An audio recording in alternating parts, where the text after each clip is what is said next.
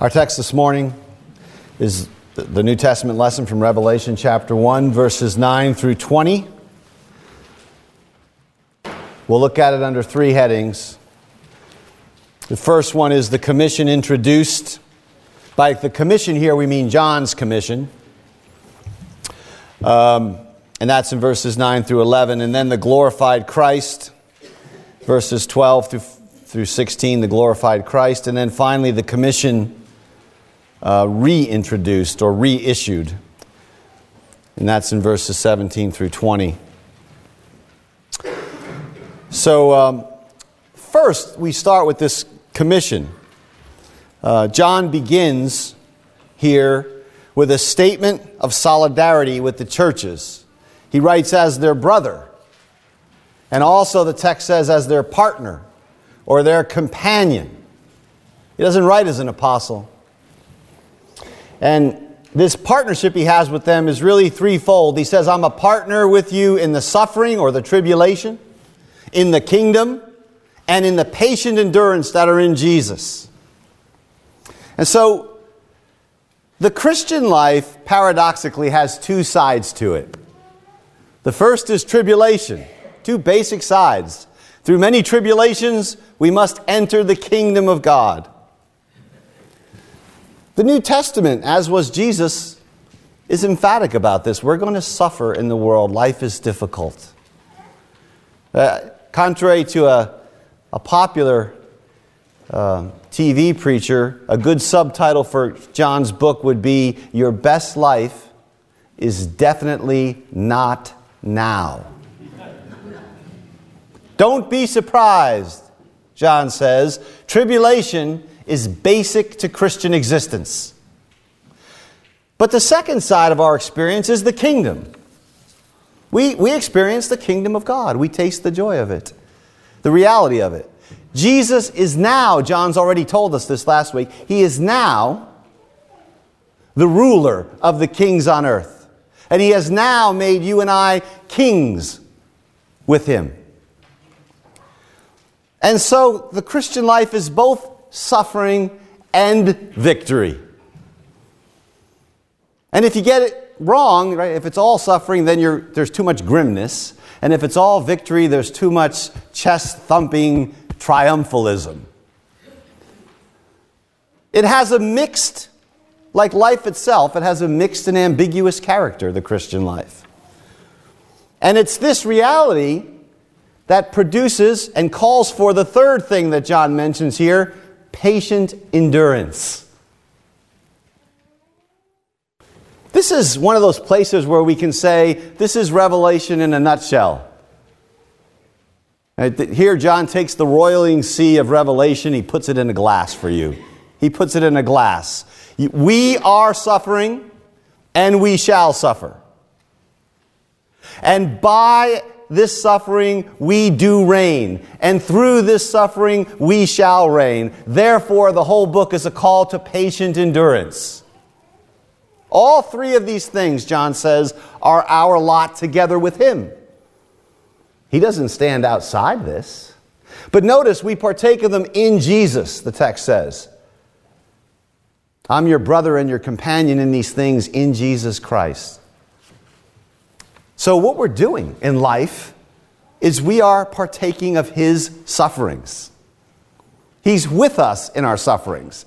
He suffered in front of us. And when we suffer, somehow mysteriously, our sufferings participate in His.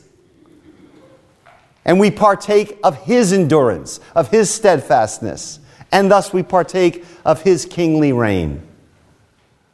The little in Jesus right there in this verse is the key. Everything is in him.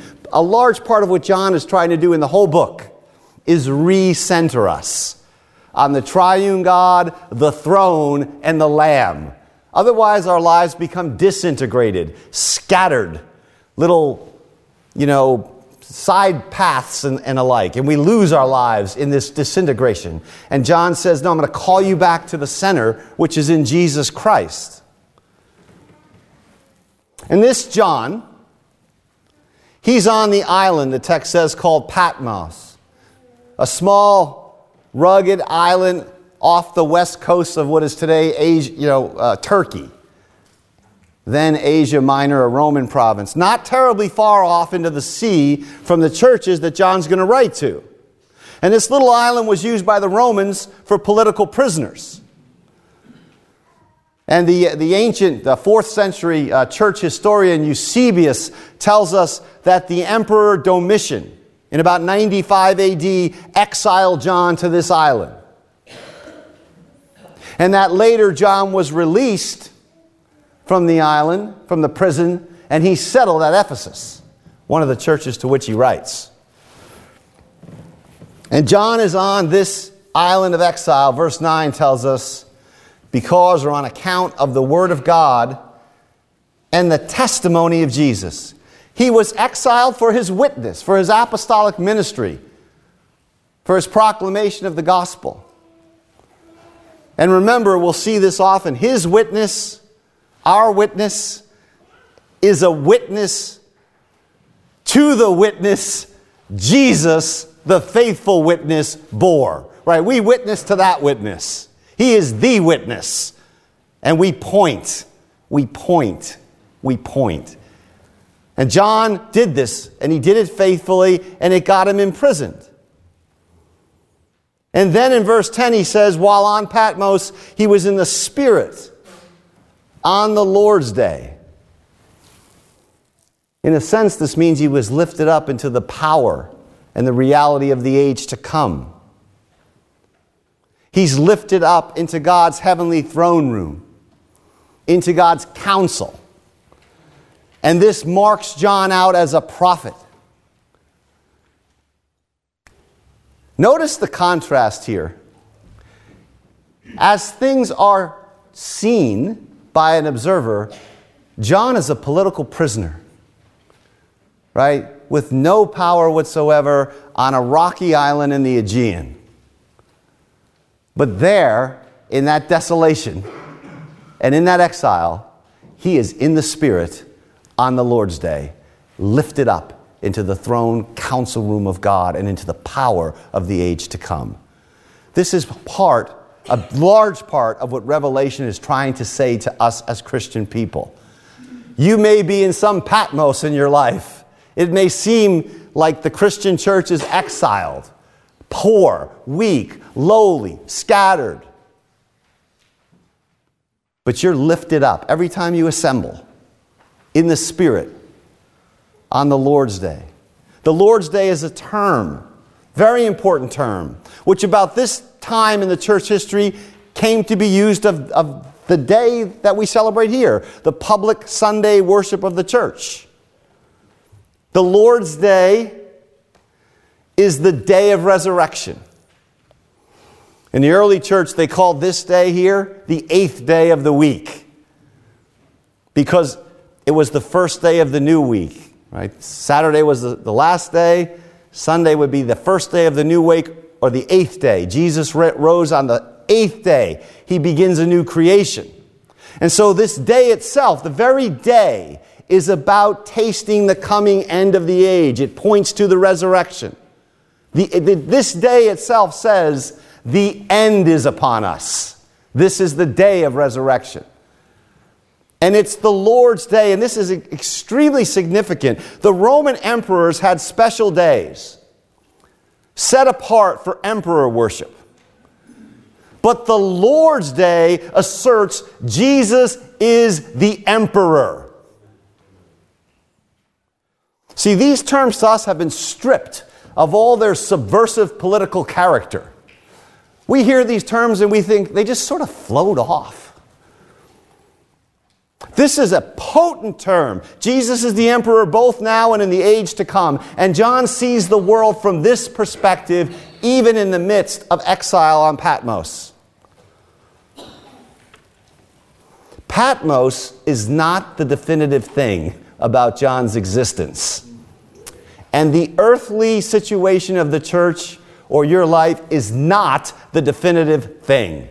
It is not the final word.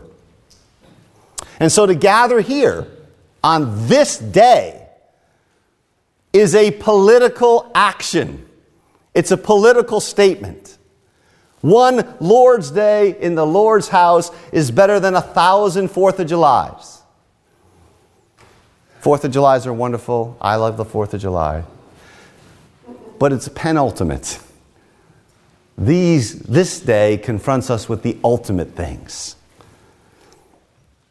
And so John is in the Spirit on the Lord's day. And he hears this loud voice behind him like a trumpet. This is a very noisy vision. Very noisy. It's raucous. And, and this trumpet evokes a whole chain of images. They were used to evoke the appearance of God to Israel on Mount Sinai. It was accompanied, you'll recall, by a loud trumpet blast. Not just a trumpet blast, but a loud one. And God incarnate, God raised and exalted in our flesh, is appearing in this scene. Trumpets were used to call Israel to battle, to worship, to the liberation of the land in the Jubilee year, to war. They're used in the New Testament to herald the coming of the Lord at the end of the age.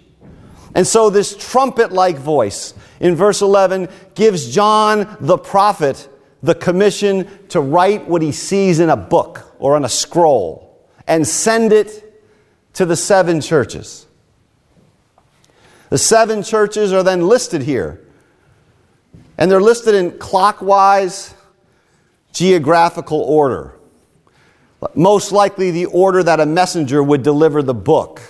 And so one book one book goes in serial fashion to all seven churches. It's a circular letter. Now, we'll come back to this, Lord willing, but for now, we should simply note that the empire, the Roman Empire, and its cult, when I say it's cult, I mean it's worship, it's public worship, um, were particularly strong in Asia Minor. This area was a foothold of emperor worship. Six of these seven cities had temples dedicated to the emperor.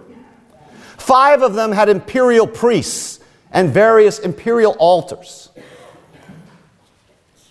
We'll come back to this when, when we look at the letters to these churches and throughout the book as well. We'll make reference to this. So, the second point is the glorified Christ. If you look at this text, verses 12 through 16, the, the middle portion of this text, they are a particularly dense example of what happens often in Revelation. Right? There's a bewildering array of symbols here, like a kaleidoscope of imagery which is just sort of gathered up from large portions of the Old Testament. And to tease out the sources that John uses here would take two full sermons. But what's important in the vision is this the overall impact and effect of the vision. There are texts in Revelation, I confess to you honestly, that I despair about preaching because there's, the temptation is to just get in the way like the force of the text is felt in reading it carefully and quietly and meditatively in such a way that you hardly need human commentary. The overall effect of these visions is very important. But since John uses a lot of sources, I'm going to mention a couple of them, but not many, believe me. We're just going to mention a few things. In verse 12, John turns to see the voice that is speaking to him. This is an odd expression, isn't it? You don't normally see a voice. But this is what Revelation is about. It's, it's attempting to get you to see. I, I mentioned this last week. Revelation is all about reawakening, restructuring, reordering your imaginative capabilities. Right? This is why John writes this way. Otherwise, he could just say, Jesus is in heaven and he's the highest of all beings, worship him. Instead, he paints this vivid uh, picture. This is a kind of seeing that hears and a kind of hearing that sees. Of course, this is true of, of any good reader of any text. Readers can't just hear, they have to see, they have to imagine. They have to be able to get into other worlds. Often, a person that doesn't like to read or is not a good reader lacks not some technical reading skill, they lack imagination. So, John turns to look at the voice, and on turning, he sees seven, seven golden lampstands. We're told later that these lampstands are the seven churches. And the seven churches we know are representatives of the whole church. We looked at that last week. And these lampstands represent churches because in Zechariah 4 there's a lampstand with seven lamps on it, burning, which represents the new temple or the old temple, the whole temple of God. We saw that last week in Zechariah 4. It was the Old Testament lesson. So the church is the new temple.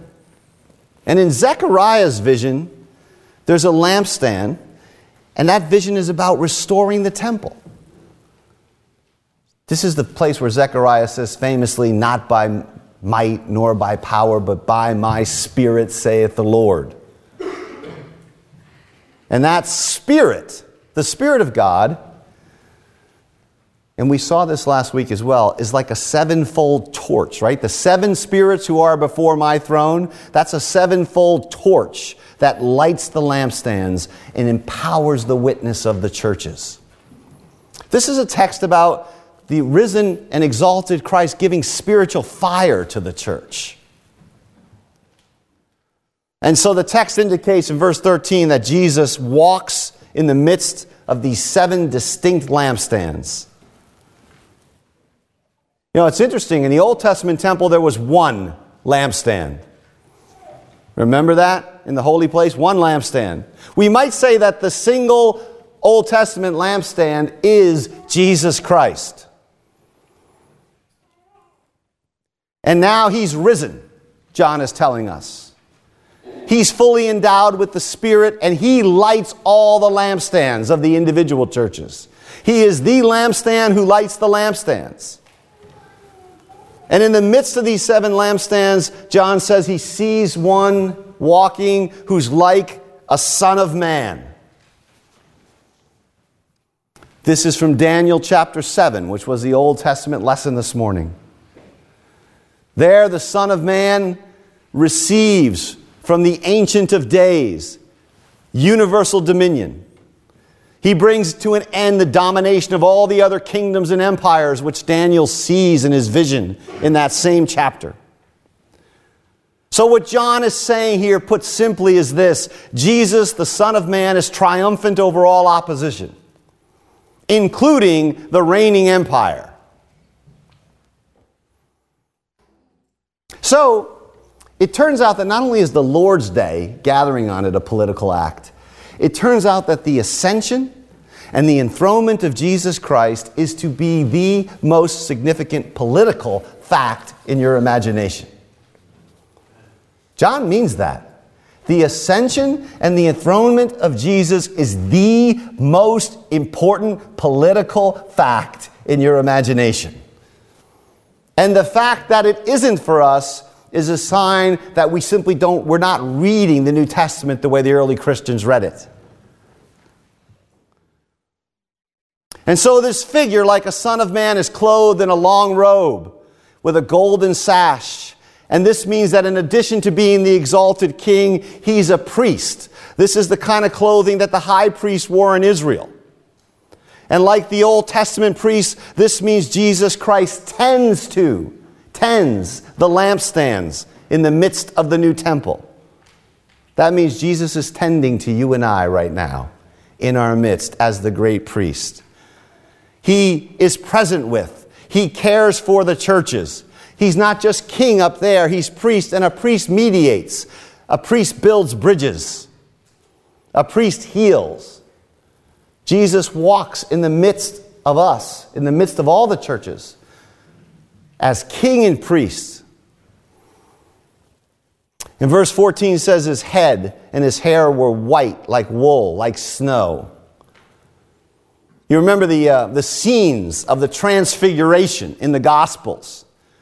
Christ there also has white clothes. This is the same figure. the same glimpse of Christ in his glory, only here his, his hair and his head are white. And so the text symbolizes Jesus' transcendent, blazing purity. Perhaps his wisdom as well. The white hair may mean that. But the, the overall thing is his transcendent purity, and even more basic to grasp here in what John is saying is this image used of the divine Ancient of Days in Daniel 7. In that Daniel 7 passage, very important passage, by the way, the whole book of Daniel is important to understanding Revelation, but Daniel 2 and Daniel 7 are particularly important. But there, the Son of Man comes up to God, and God, the Ancient of Days, is the one who has hair like pure wool. But notice what happens here. John says the transfigured Christ now is the one who's blazing in white. And so, what John is saying is the transfigured Christ is himself divine. He bears the divine glory, and this is a subversive fact. It is one thing to confess, to assent, to believe that Jesus is Lord. It is another thing to see that he is Lord, to perceive his lordship, to be illumined, the, to be lit up in the inner being with a vision something like this when you confess that Jesus is Lord. And that's what John is trying to accomplish here under the Spirit's power. He continues in verse 14, he says, His eyes were like a flame of blazing fire. Fire issued from the throne in that scene in Daniel 7. And here, it, and that throne was the throne of God, the Ancient of Days. Here, the fire issues from the eyes of the Son of Man. Again, John is saying Jesus is God. He's the Ancient of Days in Daniel 7. And this fire speaks of his burning holiness, his blazing purity which penetrates not only into our secrets, but into the secrets of history as well. This is why he is the first and the last, the Alpha and the Omega, the beginning and the end. These eyes burn impurity and sin out of his people. They will scour the earth of evil. Jesus does not look at us, he looks into us and into all things with these eyes. And his feet, the text says, verse 15, are burnished, glowing bronze. And bronze was, was harder than ordinary gold or silver. It was used in weapons. And so his feet are armor like. They're militarized, weapons grade, for under these feet, all of his enemies and all of your enemies all of your enemies, and all of the struggling Christians in Asia Minor's enemies are going to be subdued. Like his eyes, his feet are fiery. Notice the text says it was like bronze glowing in a furnace. What he sees with his eyes, he subdues with his feet. And so, what is being unveil- unveiled here is the reality of the risen Christ transfigured as a fearsome warrior, priest, king. And the voice of this Jesus in the text is like the roar of many waters. You know, the voice of a person tells us a lot, doesn't it? You, you approach a person, you may not, you may know them, but you may not know what kind of mood they're in, or you may not know them, and you notice how they talk what their voice sounds like. And it makes a big conscious and sometimes subconscious impression on us. Well, this Jesus, he's not whispering. This is no still small voice. This is no sweet and gentle Jesus calling in the night. When he speaks, it's like the roaring tumult of waves, awesome and majestic. this is the same sound made by the living creatures these angelic beings, which are dreadful beings in themselves, which carry the throne of God in Ezekiel chapter 1. So, just again, as an aside, if, you, if you're not at all familiar with Daniel 7 and Ezekiel 1, this vision is just going to be a collage to you. Cool vision, John. But this reference is a reference to Ezekiel chapter 1, to the, the, thunderous sound that the angelic hosts who carry the throne of God make. It's a sound which Ezekiel calls the sound of the Almighty, the sound of tumult, the sound of an army. This is the sound the risen Jesus makes because he is the glory, the throne, the ark, the risen warrior, priest, king of God. And in verse 16, we're told in his right hand he held seven stars. And verse 20 tells us these stars correspond to the angels of the seven churches. Since the word for angel can simply mean messenger, some people think these angels or these stars are, are the seven pastors of the churches. That's probably not the case. These are representatives and possibly guardians of the churches.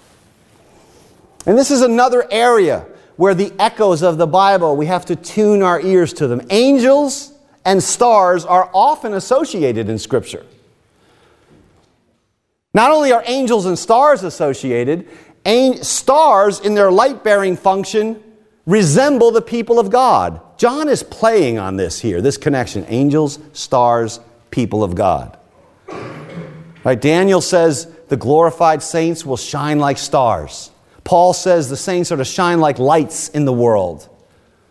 And so these angel stars represent the church in its heavenly perspective. That's why John writes to the angel of the church at so and so. Angels and stars are often associated with rule and judgment in the Bible. So again, John is trying to get you to link a bunch of stuff together angels, stars, saints, rule. But John doesn't stop to tell us any of this. He just splashes the stuff all over the page. They're associated with rule because in Genesis 1, the sun and the moon were given to rule the day and the night. And this judgment comes to the fore in the next phrase, which says that from his mouth came a sharp two edged sword. Now, I know this is a lot. I'm aware of that. But frankly, it's less than a third of what John is actually alluding to. If you pick up a good commentary on Revelation and, and, it says, well, where does the bronze feet come from? Where do the flashing eyes come from? John is pulling together strands of all sorts of things in the Old Testament and weaving them into his own portrait here. Now he adds this two edged sword from the mouth of the Messiah. Well, it turns out that this is from Isaiah chapter 11. This is the messianic sword, the breath of his mouth, which strikes the earth, Isaiah says, and slays the wicked. And this same sword is going to appear at the end of the book and destroy the kings of the earth and the enemies of God. What is John saying to the Christians on the ground in Asia Minor and to you and I? He's saying that this sharp two edged sword, which is the Word of God, this word and not the word of the empire, nor the swords of Roman armies and soldiers. This word rules and governs history. These decrees, these pronouncements, these announcements from this word, this is the powerful word. And finally, his face was like the sun shining in all its brilliance or in full strength.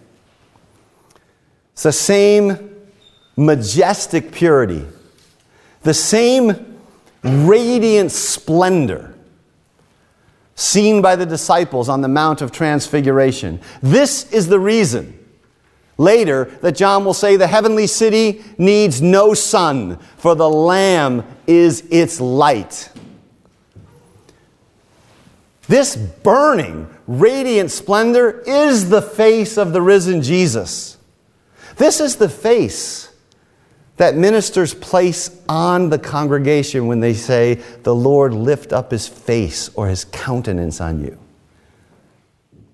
You think that's just a kindly grandfatherly countenance? It's this countenance. This is the face of Jesus.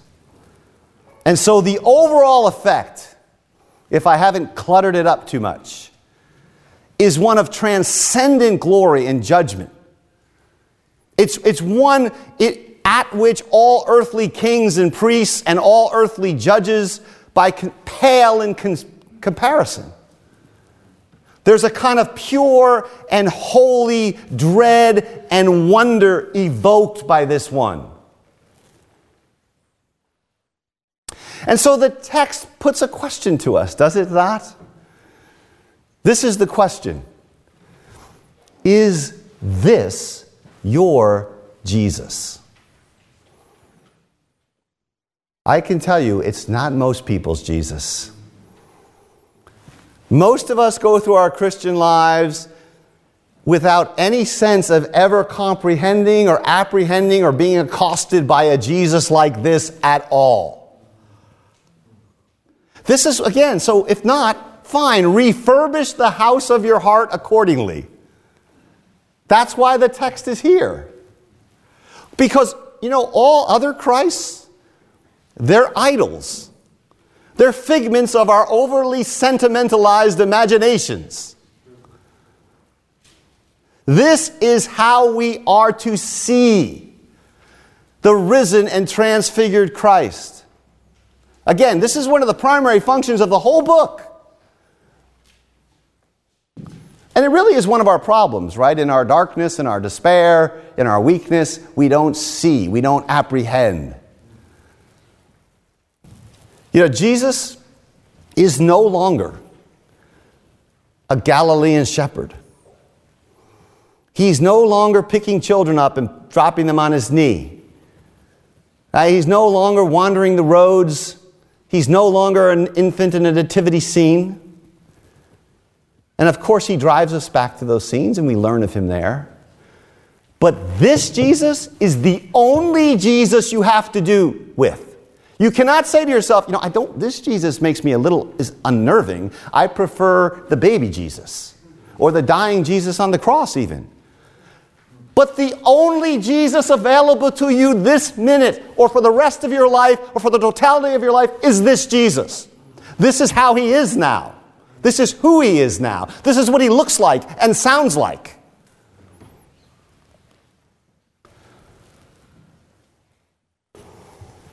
So the third point is the commission then. So John has the right response to the vision. He falls down at his feet as if he was dead. There are so many unthreatening Jesuses out there. And then when John sees him, now John's a holy apostle, is he not? He says, to get a glimpse of the transfigured glory of Christ would kill you. And he falls down dead because Jesus is a glorious and a terrifying figure. He is, in, C.S. Lewis's words, scary good. Right, that's what this is scary goodness. He is for his people. No one should mishear me about that. I'm not trying to scare you off, I'm trying to scare you into his goodness.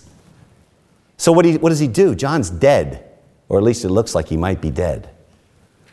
He takes that right hand, that hand which holds the churches, and he puts that hand on John. And John, who has died, is now, in a sense, metaphorically resurrected to fulfill his commission as prophet. The Lord lays his hand on him and he says, Do not be afraid. You know, that's another command which gets heard in contexts where you don't really believe it. Because the person saying it doesn't have the authority to say it. Because there are real things to be afraid of diseases and warfare and death and thermonuclear weapons. And anyone who thinks you shouldn't be afraid is, is, is must be what? Some sort of Mary Poppins figure, right? There are dreadful, terrifying things in heaven and earth to be afraid of. But this vision and the fear of this God and the right hand of this God on you can say, Do not be afraid. And that's genuinely authentic, and that works. And so the vision of this Christ is a vision of dreadful comfort. Dreadful comfort for the people of God. And that's a sacred compound dread and comfort. They must both be present. If you have too much dread, then you're always cowering and you think that God, you lose the fact that God is not your Father, that Jesus is not your Savior. But if you have too much comfort, you don't have this Jesus at all eventually. It's all comfort. It's, Martin Luther used to say, Does the man know anything of death and the devil, or is it all sweetness and light? Luther was very suspicious of people that were all sweetness and light because he thought they're not taking the measure of reality, nor are they taking the measure of this Christ. Do not be afraid. Jesus says that to you this morning. This Jesus. And the reason is given next I am the first and the last. This is Jesus' way of saying, I'm the Alpha and the Omega, the one we saw last week. He's the living one. He's alive. He was dead. He's alive forevermore. He has the keys of death and hell. He and not the state controls human destiny. He can give the church the victory he promised in Matthew 16 when he said, The gates of Hades shall not prevail against the church. And so he commissions John to write what he sees the things that are now and the things that will take place later. The force of this is to simply write out the whole vision for the sake of the churches. So, the book of Revelation, as we said last week or a couple weeks ago, is the revelation of Jesus Christ, right? That's how the book starts the revelation of Jesus Christ. And it's a revelation of this Jesus. And in addition to this stunning vision of the triune God, Revelation has this exalted, breathtaking conception of Christ. And so here again, we're at the heart of the book. We have to re image and re grasp and bow and worship this Jesus. For this vision is the ground of our assurance. Right? It's here to motivate us to love, to obey, to heed what John's about to write. And for that, we need to see. We need to see with new eyes.